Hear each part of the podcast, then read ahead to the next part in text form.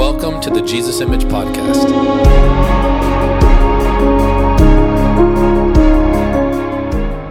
I'm going to give the final period, I promise, I promised you last week, on the temptation of Jesus. I kind of mixed them last week, but there's three things I want to touch on in our journey of the Lord's life, which is the eternal journey. Amen. Uh, I'm going to preach a three billion year series on Jesus. I don't have another message. I don't want one. If you preach them, I love you. I'm just addicted to the man from Galilee.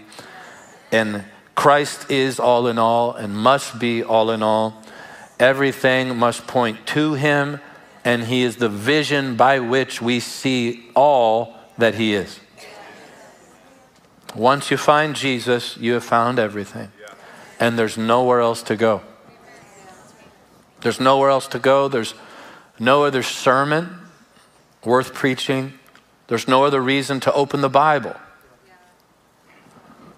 Jesus is the point of Scripture, and Christ crucified is the only proper lens to interpret the Scripture.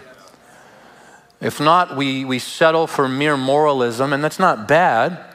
It's just not life changing.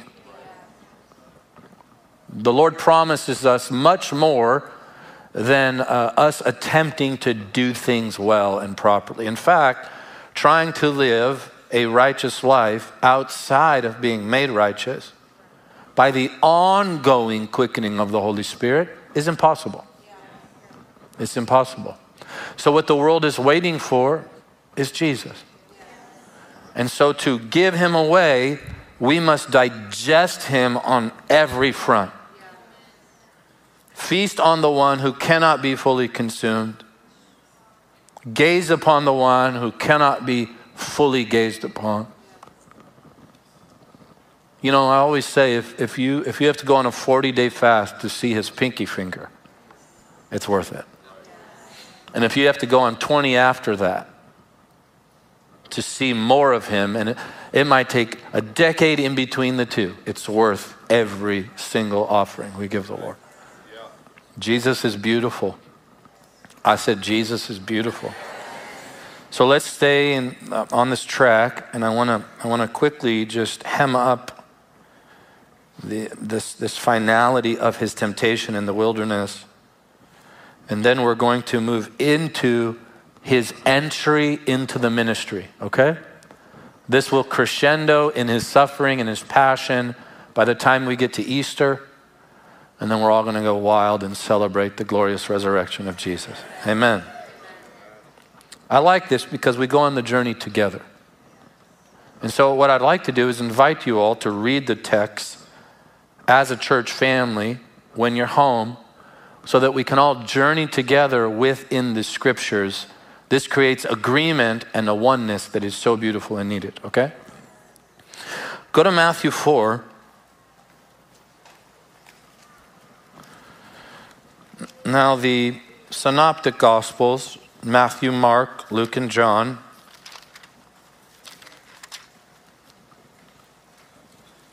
speak of this, primarily Matthew and Luke. Sorry, John is not a synoptic gospel. Matthew, Mark, and Luke are synoptic gospels. I love, I mean, I don't love, but it's amazing to me that John leaves the, the temptation of the wilderness out because he's just glorifying Jesus at such a level. He's like, dude, to the devil, you know, you don't even deserve to be in that wilderness with him. Let me just start with John 1. In the beginning was the Word. He's like this triumphant exaltation, this doxology of the high and lifted Christ who came down Nonetheless, we need to hear what Matthew has to say. So, just to save my voice, uh, Amy Pazinski, could you grab a mic? And then, David, if you could get one as well.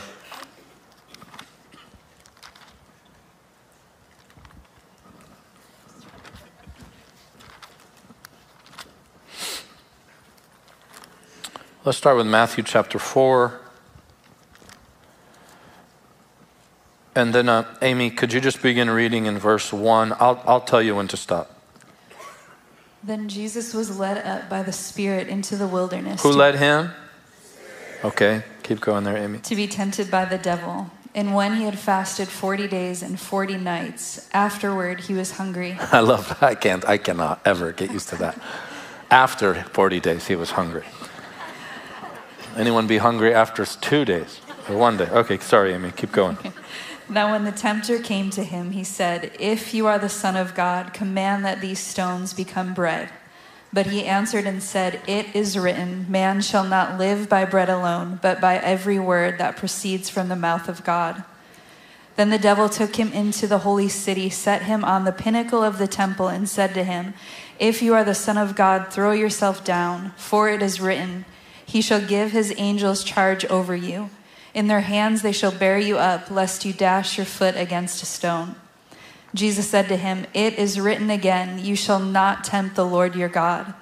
Again, the devil took him up on an exceedingly high mountain and showed him all the kingdoms of the world and their glory. And he said to him, All these things I will give you if you will fall down and worship me. Then Jesus said to him, Away with you, Satan, for it is written, You shall worship the Lord your God, and him only you shall serve. Then the devil left him, and behold, angels came and ministered to him. Amen. Amen. Okay. Now, number one. Well, actually, let's cross reference Luke. Let's go to Luke chapter 4. You don't mind the scriptures, I hope. Right? Do you love his holy word? All right. Luke 4. David. Uh, I'd like you to begin in verse 1, and I'll, I'll tell you when to stop as well. Then Jesus, being filled with the Holy Spirit, returned from the Jordan and was led by the Spirit into the wilderness, being tempted for 40 days by the devil. And in those days he ate nothing, and afterward, when they had ended, he was hungry. And the devil said to him, If you are the Son of God, command this stone to become bread. But Jesus answered him, saying, It is written, Man shall not live by bread alone, but by every word of God. Then the devil, taking him up on a high mountain, showed him all the kingdoms of the world in a moment of time. And the devil said to him, All this authority I will give you, and their glory, for this has been delivered to me, and I give it to whomever I wish.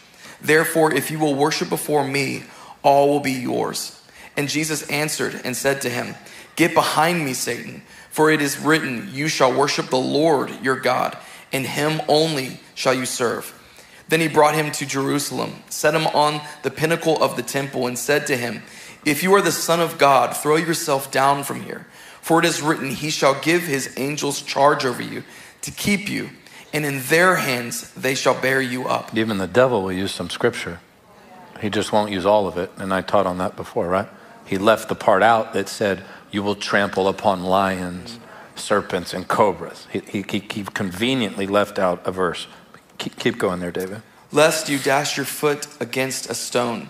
And Jesus answered and said to him, It has been said, You shall not tempt the Lord your God. Hmm. Now, when the devil had ended every temptation, he departed from him until an opportune time. Then Jesus. That's good. All right, a few things. Just some macro, big block truths from Scripture that it's important you understand. You being able to weather and win in temptation will always precede more trust and more authority from the Lord. If a man cannot control his body, how can he qualify to lead God's people? If a man or woman cannot stay off a website, if he cannot control his members, how can he qualify to lead God's people into his presence? I don't want you to minimalize the heavenly attention that comes when you are in secret and you learn to gain victory over temptation that nobody knows about. Taming the body, taming the flesh, taming fallen thoughts, which the fathers of the church called passions. Learning to gain victory over those daily, whether anyone sees it or not, is a mighty win before heaven. It is needed and it is a rite of passage to be truly trusted by God. Now, it may not be a rite of passage to receive a gift from the Holy Spirit. It may not be a rite of passage to receive an impartation, but it is absolutely a rite of passage if you're going to have a true ministry before the Lord. Hidden, silent victories in solitude when no one is watching is seen in heaven and it is holy. It is the commencement moment and the graduation moment to enter, in Jesus' case, his Galilean ministry. Remember, Adam fell and we fell with him. All right, the scripture says, In sin has my father or mother conceived me. I've been conceived in sin. Paul says, because of one man's sin, all received that, right?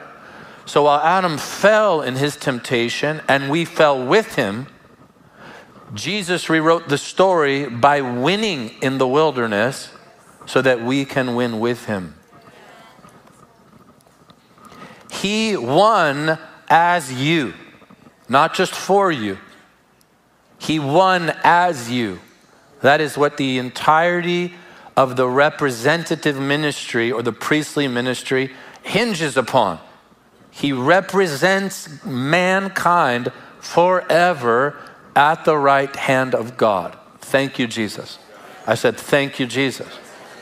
So Jesus didn't die, just die for us. We've heard this before. He died as us. Yeah, he wasn't just buried for us, he was buried as us. See, Western thought just doesn't get this because we are so independent. This, this shouldn't be so mysterious if you have a family. Go touch a guy's wife. If the dude's in love with the wife, you better be ready because one of you are going to die. I like, look, somebody, somebody's not making it out of the room, right? Well, at least where I grew up. I'm not going to counsel you if you touch Jess. We're going to have a problem, a big one. So someone's not leaving the room. Uh, all right? Well, Eastern thought is like that. And that's why Jesus steps in when Saul is persecuting the church. And Jesus says, Saul, Saul, how's it working out for you? That's basically what he says. How's it working out as you kick against the goads?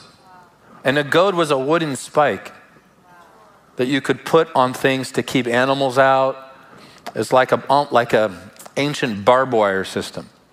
You could put them on the, the hub of a chariot so that if it bumped into another chariot, it could cut up the other chariot, or you could use it to keep wolves out away from the sheep. They were spikes. And Jesus, I love it. He knocks him off his horse and he says, How's it working out as you kick against those spikes? The harder you kick, the deeper the wound. And then he says, Saul, Saul, why do you persecute me? Not my people, me. Now, he had just stood and officiated the stoning of Stephen and the imprisonment of so many believers. Jesus steps in because he sees no daylight between him and the bride. None at all. So he says, Why do you persecute me? Do you know the Bible says, He who is joined to the Lord, this is what uh, Paul writes to the Corinthians, he who is joined to the Lord is one spirit with the Lord. Well, how one is one? Pastor Benny in this church, I remember the first time I saw it, he'd take two glasses and he'd fill them both with water and then he'd interchange the water. You remember that? Into a single glass. So you had water from one bottle, not water from another bottle, and he'd pour it into two glasses and then pour both glasses into one glass. And then he'd ask the question which water in this glass that you can see, can you distinguish which part came from which bottle? No, because it became one. Now, I'm not saying we are the Lord. Nobody's saying that at all. I am saying, however, that we are one with Him. That's beautiful. That is wonderful. So, Jesus was buried for us and as us. He suffered death fully, fully, fully suffered what it looks like to breathe your last. Ah, so that we can face that day with a smile. Do you realize we've seen, I don't know, I'd say over the last 34 years since I started seeing healings or being around the healing ministry, I think it's safe to say we've seen hundreds and hundreds of thousands of healings. I've seen some who, who, who weren't healed. But nobody loses in Christ. No one. Christians do not lose. Ever. Not when it comes to this. No, no, no, no. To be absent from the body is to be present with the Lord. And that liberates us from this fear of death that Hebrews 2 talks about. The whole world is afraid, and much of the church is afraid. And, and we become more fearful when we stop beholding the crucified and risen Lord. When we realize Michael went in to the grave with Jesus, that's the whole point of baptism. Isn't that wonderful? So he's buried for us, as us. How's this one? Raised on our behalf and raised as the firstborn from the dead. We were raised with him, raised as us. Wow. How the Lord has honored humanity. Can you think of, I don't want to do a Q&A. I'll just keep preaching. let me offer you two areas by which the Lord has highly dignified and highly honored humanity the incarnation, God became a man. Do you think he loves people? He dignified humanity by becoming a man. He ascended to the right hand of the Father as a man. Talk about honoring humanity forever. Forever now. There will forever be a God man at the right hand of the Father, sitting there on behalf of his creation. And the Father is happy to honor that forever. Hallelujah. There's something about his people that he burns for to that degree. Thank you, Lord. All right, let me let's read uh, 1 John 2:15. Amy, you'll you'll read this and if you don't mind if you could just read it through verse 17. 1 John 2 15 through 17. Do not love the world or the things in the world. Say that again. Do not love the world or the things in the world. All right, well, some of you are like, well, what about John 3.16? For God to love the world. That's a totally different word in the Greek. He's not talking about that. Now the definition of what the world looks and sounds like comes. Keep reading there, Amy. If anyone loves the world, the love of the Father is not in him. Wow. For all that is in the world, Here the, we go now. the lust of the flesh, the lust of the eyes, and the pride of life is not of the Father, but is of the world.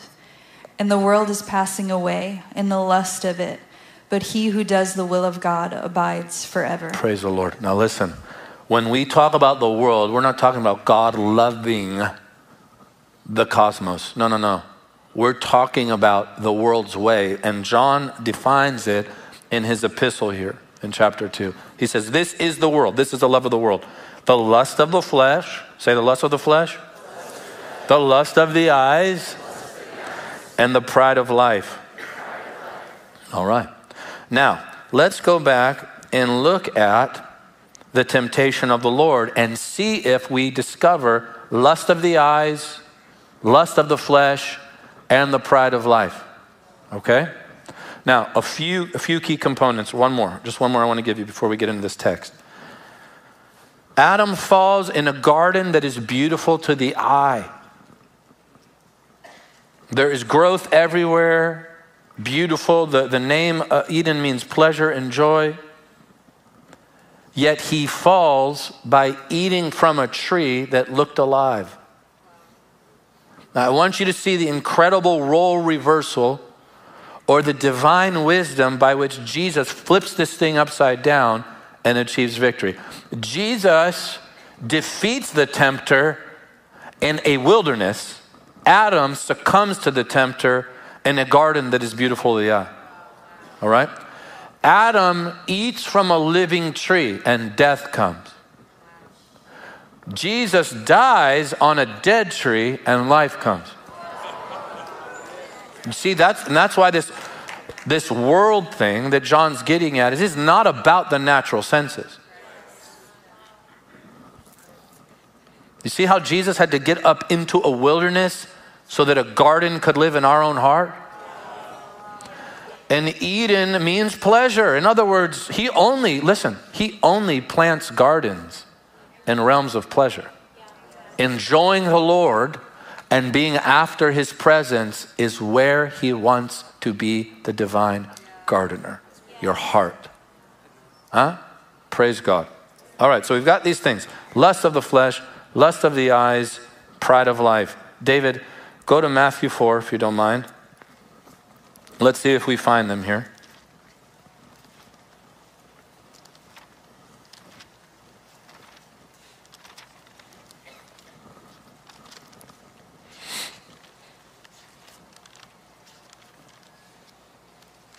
Fire away, buddy. Mm-hmm. Jesus was led up by the Spirit into the wilderness to be tempted by the devil. And when he had fasted 40 days and 40 nights, afterward he was hungry.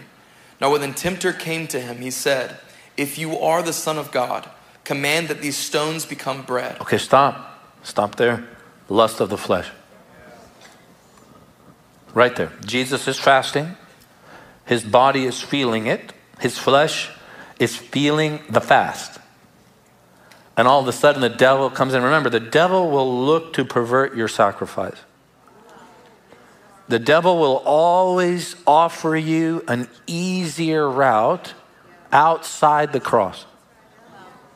And we'll see that. That's and, and people offered Jesus to make him king. When did they offer to make him king? When he multiplied food. How convenient. That's how we elect people today. Give me more so I don't have to work, do this, do that, right? Get, if you give it to me, I'll vote for you. And that's what they're doing here. After he multiplies food, they say, Oh, you know what? Let's make him king. And he gets out of there because Jesus refuses a kingdom without going through the window of the cross. It's by death that he has conquered death. Ah. So here we see the lust of the flesh. All right? David, keep reading. But he answered and said, It is written, Man shall not live by bread alone, but by every word that proceeds from the mouth of God. Then the devil took him up into the holy city and set him on the pinnacle of the temple and said to him, If you are the Son of God, throw yourself down, for it is written, He shall give his angels charge over you. All right, stop. The pride of life. It's the pride of life. It's what John mentioned here. It is, it is, it is sometimes shrouded as unholy, untethered, uh, well, prideful risk that we're telling the whole generation go for it, go for it, go for it. Choose your calling. Go be a missionary and choose whichever nation you want to go to. Now, while we want to empower every generation, not just Gen Z and Alpha and all that, we want to empower every generation. But the way in is not that way. You don't choose what God does with you. It sounds exciting. I mean, we can fill arenas doing it. You can grow Instagram doing it. You can have a big TikTok doing it. You just tell a bunch of young people what they're going to do with their life. And in a sense, you're saying you can do whatever you want, fall off the pinnacle, he'll take care of you. Not, not, not necessarily. That is not Christian rhetoric if Christ is the source of our language. Jesus said the Son can do nothing without the Father. Jesus prayed all night just to pick his staff. Before he chose the 12, he prayed all night. Guess what all night means in the Greek? It means all night. all night he prayed. All night. Now, do you think if there was anyone in the world who should have just known who to choose because those guys had zeal? Could have been Jesus. But Jesus refused, do not miss this, an independent life. Independence is devilish when it comes to fellowship with God. Yieldedness, submission, humility, honoring Jesus, honoring authority, getting advice, asking for counsel. This is the Christian way. I don't want to cut the, well, I do. I want to break the legs out from under you because I want the Lord to give you legs that have a limp. I want you walking in weakness. And those are the people God chooses. What does He do with the weak? Makes them strong. You, you, you give me the biblical economy of it all, and I will show you men and women who were used who didn't think they could do it. David, his own dad didn't even think he should qualify. When your dad, when your dad leaves you out to clean up sheep poop, when the most holy servant of God in the land shows up, not a whole lot of belief in you. He goes, Wait, Samuel says, Do you have any, anyone else? Well, imagine if you're David. Well, I got this one kid. He uh, cleans poop up and smells like sheep, like Ken, you know. so, it's my weekly tithe. It's your offering, Kenny. All right. This, this, so you see, David's left out of the conversation. We, I can go on and on. What about Moses? He goes, I, I, I can't talk. Someone's going to have to talk for me. He didn't think he could do it. Huh? Yeah. Yes or no? Yes. On and on and on and on. How about Jacob? How about Abraham? On and on. It is the narrative. He, he, newsflash, you can't do it. And that's good news. It's good news to realize you, in and of yourself, cannot do it. You cannot call yourself. You cannot anoint yourself. You cannot send yourself. You cannot commission yourself. You cannot ordain yourself. It is the Lord who takes weak people and says, I'll do it through you. That's good news. Because if you start it, you'll have to sustain it. You don't want to have to sustain it. You know how wonderful it is to come into this place knowing we didn't start it? It's wonderful. It means we don't have to pump it, we don't have to grind, we don't have to tweak it. No, no, no, no, no, no if we fight for anything, we fight for the origin of how it all started. Us in front of a burning bush that is Jesus Himself. And Jesus does the work and gets all the glory. That is the Christian life. It's not to say you should be lazy. It's not to say you don't cooperate. No, no, no, no, no, no. But it is to say we don't start it, we don't sustain it, and it's not about us. It's the pride of life. He tells Jesus, throw yourself down. Test the Lord. Test the Lord. And I'm telling you, sometimes polluted faith sounds like that. I've had people come here, you know, I want to move here. Uh, did the Lord talk to you? Yes. Okay, how do you know? Because I know. Okay, tell me how you know. Do you have a verse? Well, not really. Okay. And as a pastor, the first thing in my head is, well, we got a problem. Well, I had a dream. Okay, how many? Well, one. Tell me the dream. Mm, I'll say, didn't you think that was about that? You're sure? And here's the best part most Christians say, oh, Pastor, give me feedback. Give me feedback, right? Everybody wants feedback. Right? Isn't that just part of our Christian lingo? Hey, if you ever see anything in me, call it out, right? We all say that to each other. Hey, hey, call me higher. Hey, you have complete liberty just to correct me. And then you don't get corrected for like a year. Because the pastor's full time job is not to just look for things that are all wrong, right? He's actually got a life. Like hitting seven irons and drivers and making putts. you can't call everything out in everyone. But, but let's say a year goes by and you do see something. And you go, hey, you wanted feedback, right? Oh, yeah, yeah, I want feedback. You want, you, you want unadulterated, Jesus filled scriptural feedback. Yep, that's what I want. I am fully yielded and submitted. Okay, well, this is a big decision for you.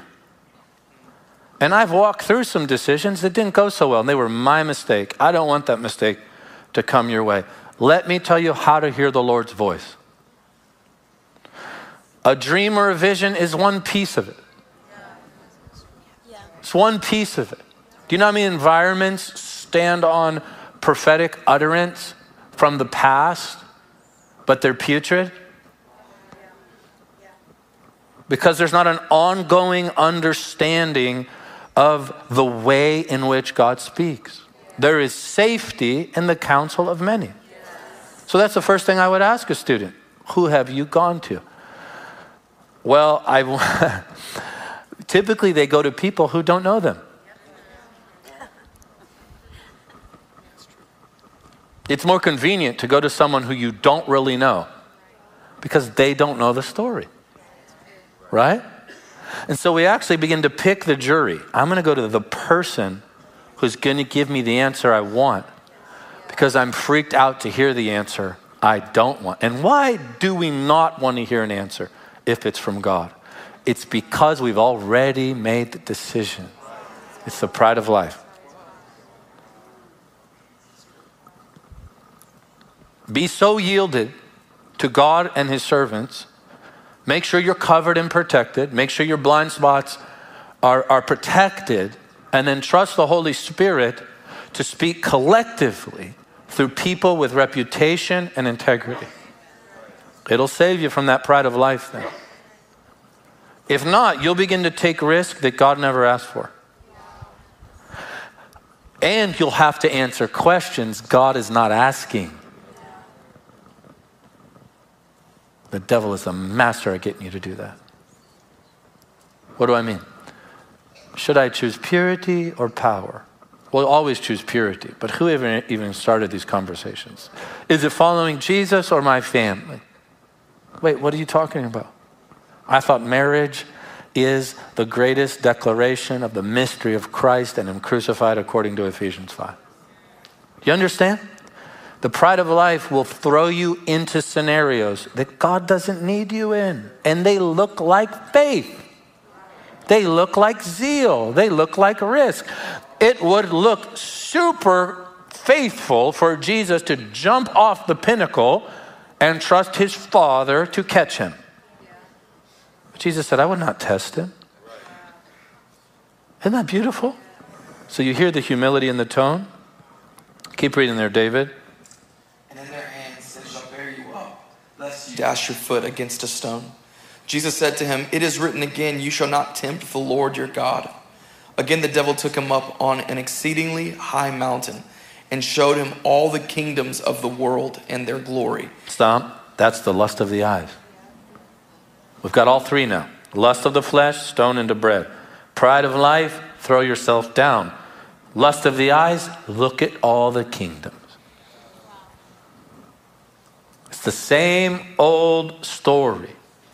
Now go to Genesis 3, verse 6. Amy, you're going to read verse 6. Tucker, you're going to read 2nd Genesis. Good luck finding it. All right. Go to Genesis 3 there. So when the woman saw that the tree was Hold good- on, hold on. When the woman what? Lust of the eyes. Keep reading. That the tree was good for food, Ah, lust of the flesh. Same old story, same old devil. Keep going. that it was pleasant to the eyes, and a tree desirable to make one wise. Pride of life. There it is, right there. Lust of the flesh, eat it. Desirable for food. It was beautiful to the eye, lust of the eyes. That's a type and connection to Jesus seeing all the kingdoms. And now we see that it will make you wise, the pride of life. Now listen, the Bible teaches that Jesus is wisdom. Don't check out on me. The Bible teaches Jesus is wisdom. To the Christian, if somebody asks you, puts a mic in your face and says, What is wisdom? Instantly, Christ Jesus is wisdom. What do you mean? Can you explain yourself? I'm glad you asked. Christ crucified is the ultimate wisdom. Whoa. All right, I won't do that again.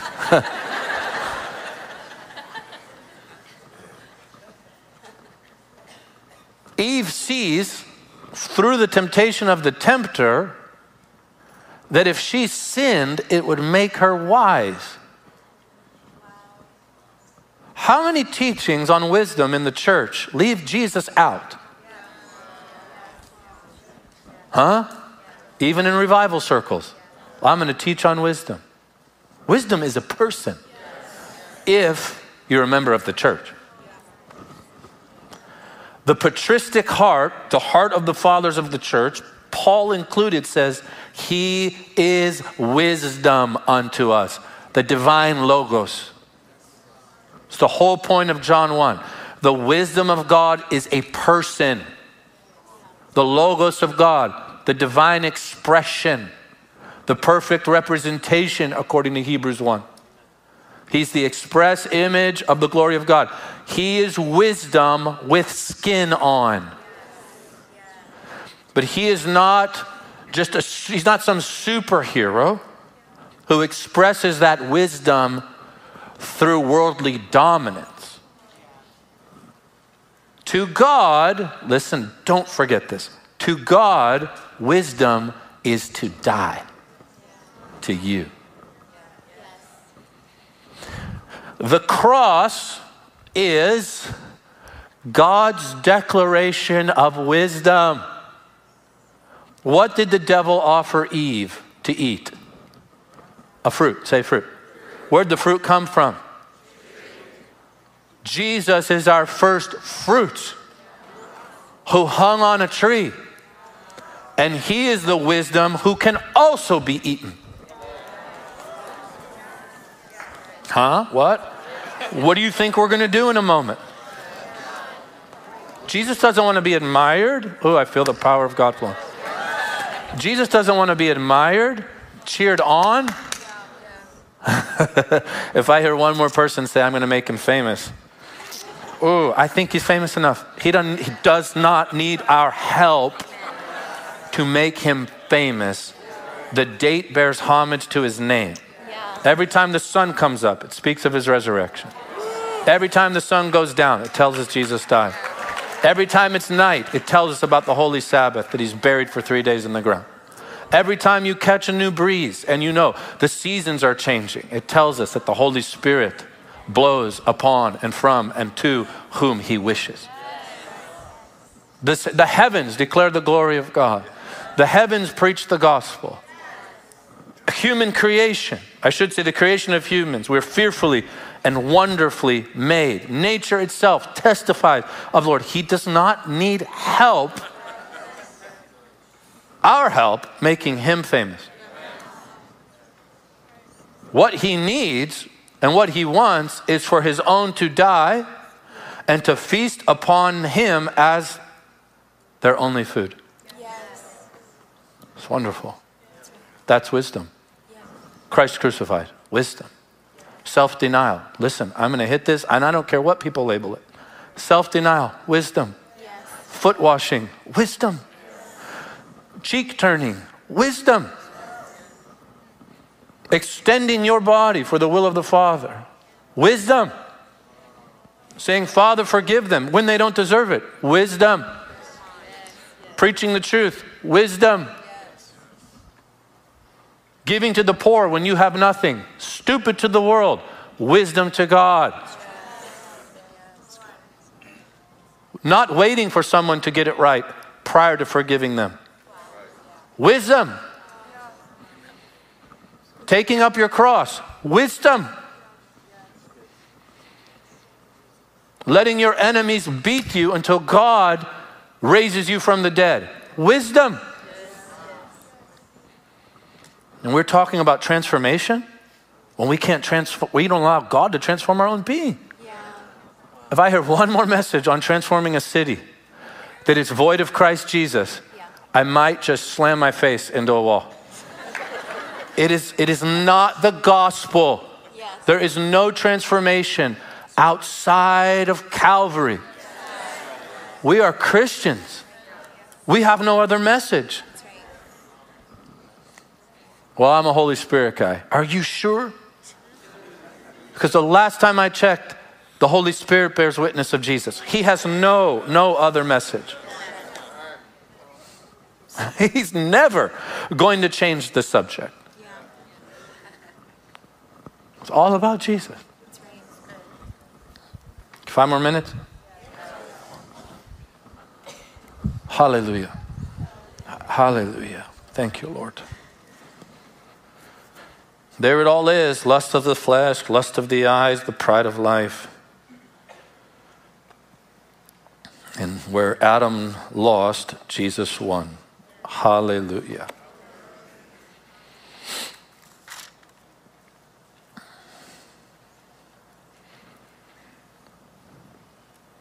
All right, let's move on. And I'm going to land this plane at 11:55 and we're going to receive holy communion and the Lord's going to touch you. David, can you read Matthew 4 12 through 17? So now we've come out of the wilderness. Now we're moving into the ministry of Jesus. Go ahead, David.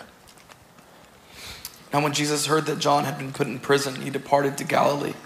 And leaving Nazareth, he came and dwelt in Capernaum, which was by the sea and in the regions of Zebulun and Naphtali. Even Jesus loves the waterfront. Keep reading. that it might be fulfilled, which was spoken by Isaiah the prophet, saying, The land of Zebulun and the land of Naphtali, by the way of the sea beyond the Jordan, Galilee of the Gentiles.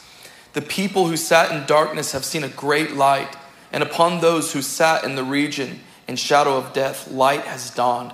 From that time, hmm. Jesus began to preach and to say, Repent, for the kingdom of heaven is at hand. Okay, Amy, read Mark 1, verse 14 through 15. I might get excited and roundhouse somebody on the front row. Go, go ahead. Maybe crane technique, I'm not sure. Go ahead, Amy, read one, that. one starting where? 1 verse chapter 1 verses 14 and 15. Now, after John was put in prison, Jesus came to Galilee, preaching the gospel of the kingdom of God, and saying, The time is fulfilled, and the kingdom of God is at hand. Repent and believe in the gospel. All right, stop there. Jesus comes out of the wilderness with victory over the tempter. He's led in by the Spirit and comes out with the Spirit and power. Huh? It is the power of God that is now equipping him to fulfill his earthly ministry and mandate. What is the first thing he says? Repent. Repent, for the kingdom of heaven is, look down, what does it say in Matthew's gospel? Is at hand. What does that mean? The, the clearest, safest definition of the kingdom is the king.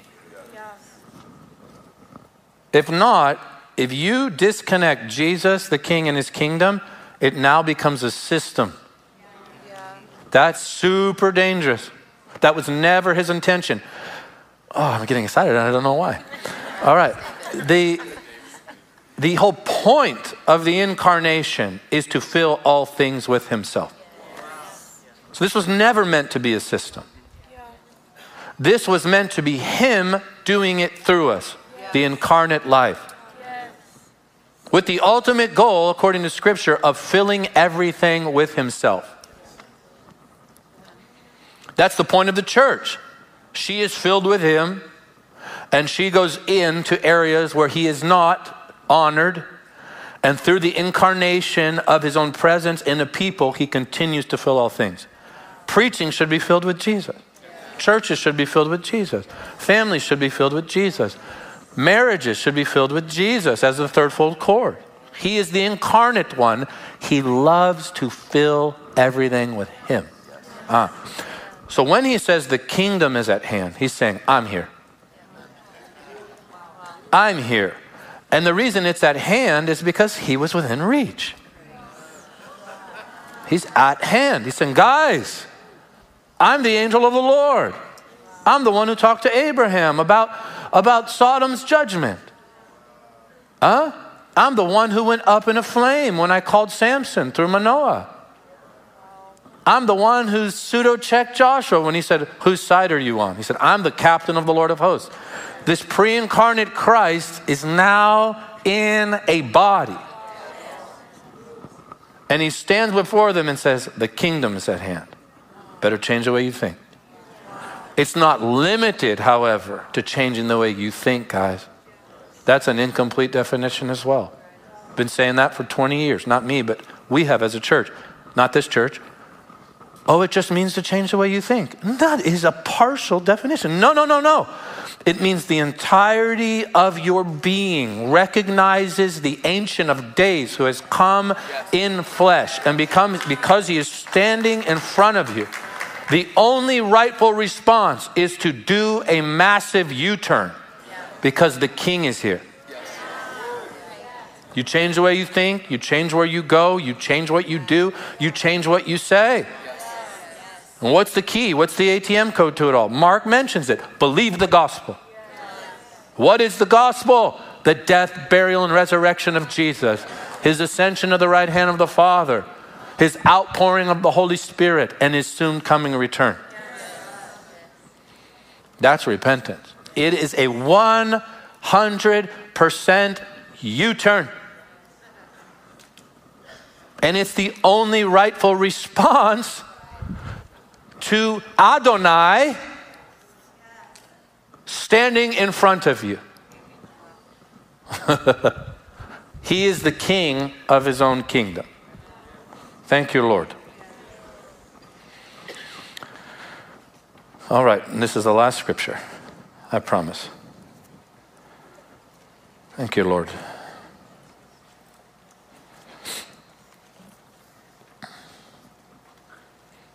This one, uh, you all should have wore mouthpieces because someone's going to just, it's going to make you want to slap your neighbor. It's too much. I cannot. it's too much, man. All right, let's do it. We'll end with a bang. Luke 4:14, David. Just start reading there. You're going to read through verse 22. And then I'm going to cross-reference it, and then we're going to receive Holy Communion. Then Luke Jesus, 4:14 through 22. Then Jesus returned in the power of the Spirit to Galilee, And the power of the Spirit. Yeah. and news of him went out through all the surrounding region. You don't need to self-promote if you're anointed. It'll happen. Keep going. and he taught in their synagogues. Oh, we went to church. I don't need the gathering of the saints. I am the church. You're better than Jesus. Keep going. being glorified by all. Mm, that's the point of the church. Keep going. So he came to Nazareth, where he had been brought up. Ah, hold on. If you can do it at home, you can do it anywhere. Because a prophet is not without honor except in their own hometown. Keep going. And as his custom was, he went into the synagogue on the Sabbath day and he stood up to read. Whoa. You mean you should read the word in church? We got Jesus going to church and reading his Bible. We may want to do that. Keep keep reading, David. And he was handed the book of the prophet Isaiah. Hold on. The Old Testament? Yeah, the Old Testament. There's no such thing. It's just the scriptures. Those are labels. If, if you if you grew up when Jesus did in the life of Paul, you didn't say, I'm not going to read the Old Testament. You, these are the scriptures. You would never say, I'm not going to read the Old Testament. It's the only scripture you have. Keep going. And when he had opened the book, he found the place where it was When he what?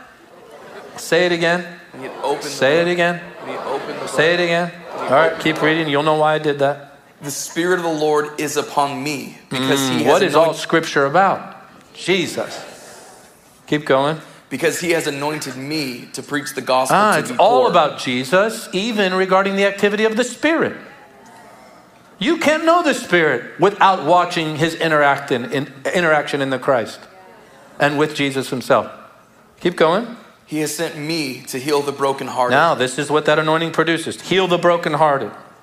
to proclaim liberty to the captives, Mm, keep going. and recovery of sight to the blind, There you go. Broken hearts, physical healing through what? The preaching of the scriptures, the preaching of the gospel. Keep reading, David. to set at liberty those who are oppressed, to proclaim the acceptable year of What the What is the acceptable year of the Lord?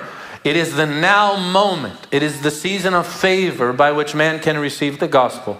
And it all happened, it all shifted. A new age hit when Jesus showed up. Keep going. Then he closed the book and gave it. Did back. what? Closed the book. He opened the book, right? And then he closed the book.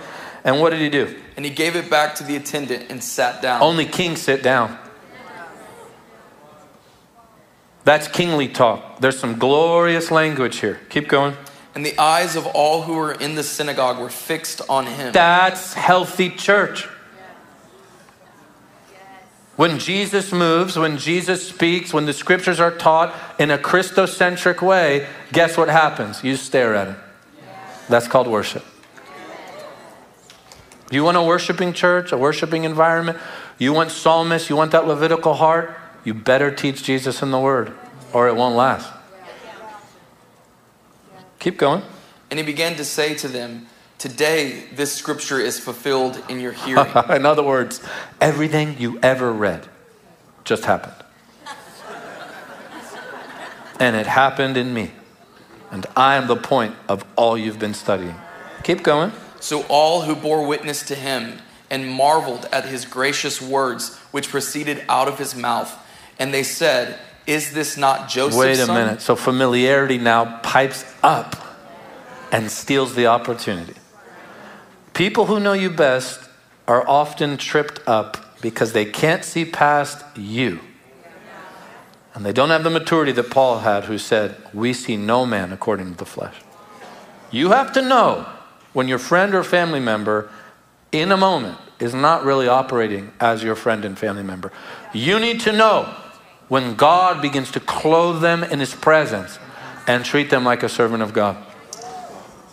All right, let's stop there. Now, what did He do with the book? Say He opened it. Amy, read Daniel 7. Sorry to give that one to you so quick, Amy. Daniel 7, verse 10. David, Revelation 20, verse 12. Sorry, I slammed you hard there, Amy.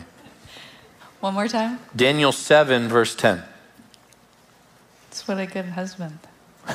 he saved the day. A fiery stream issued and came forth from before him.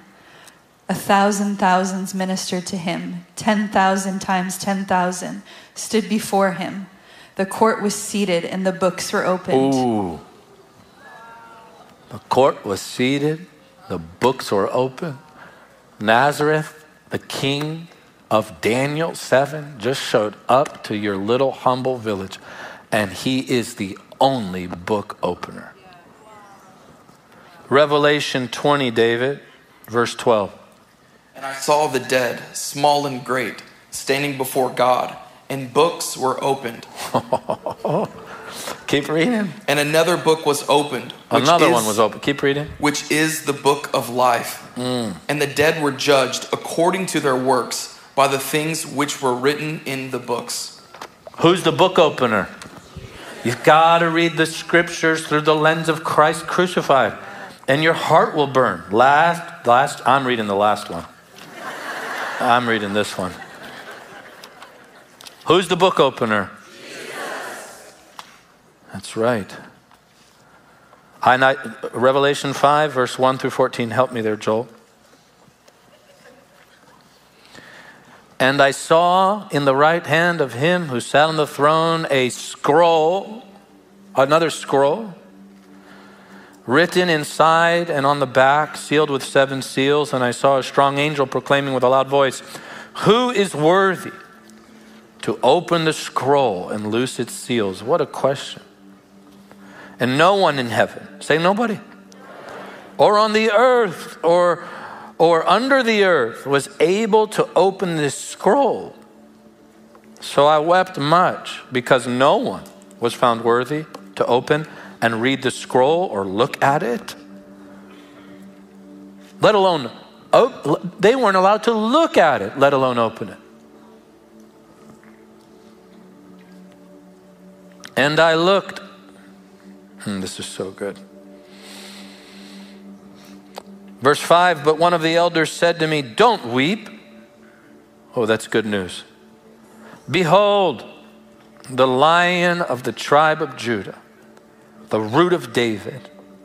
He has prevailed to open the scroll and to loose its seven seals.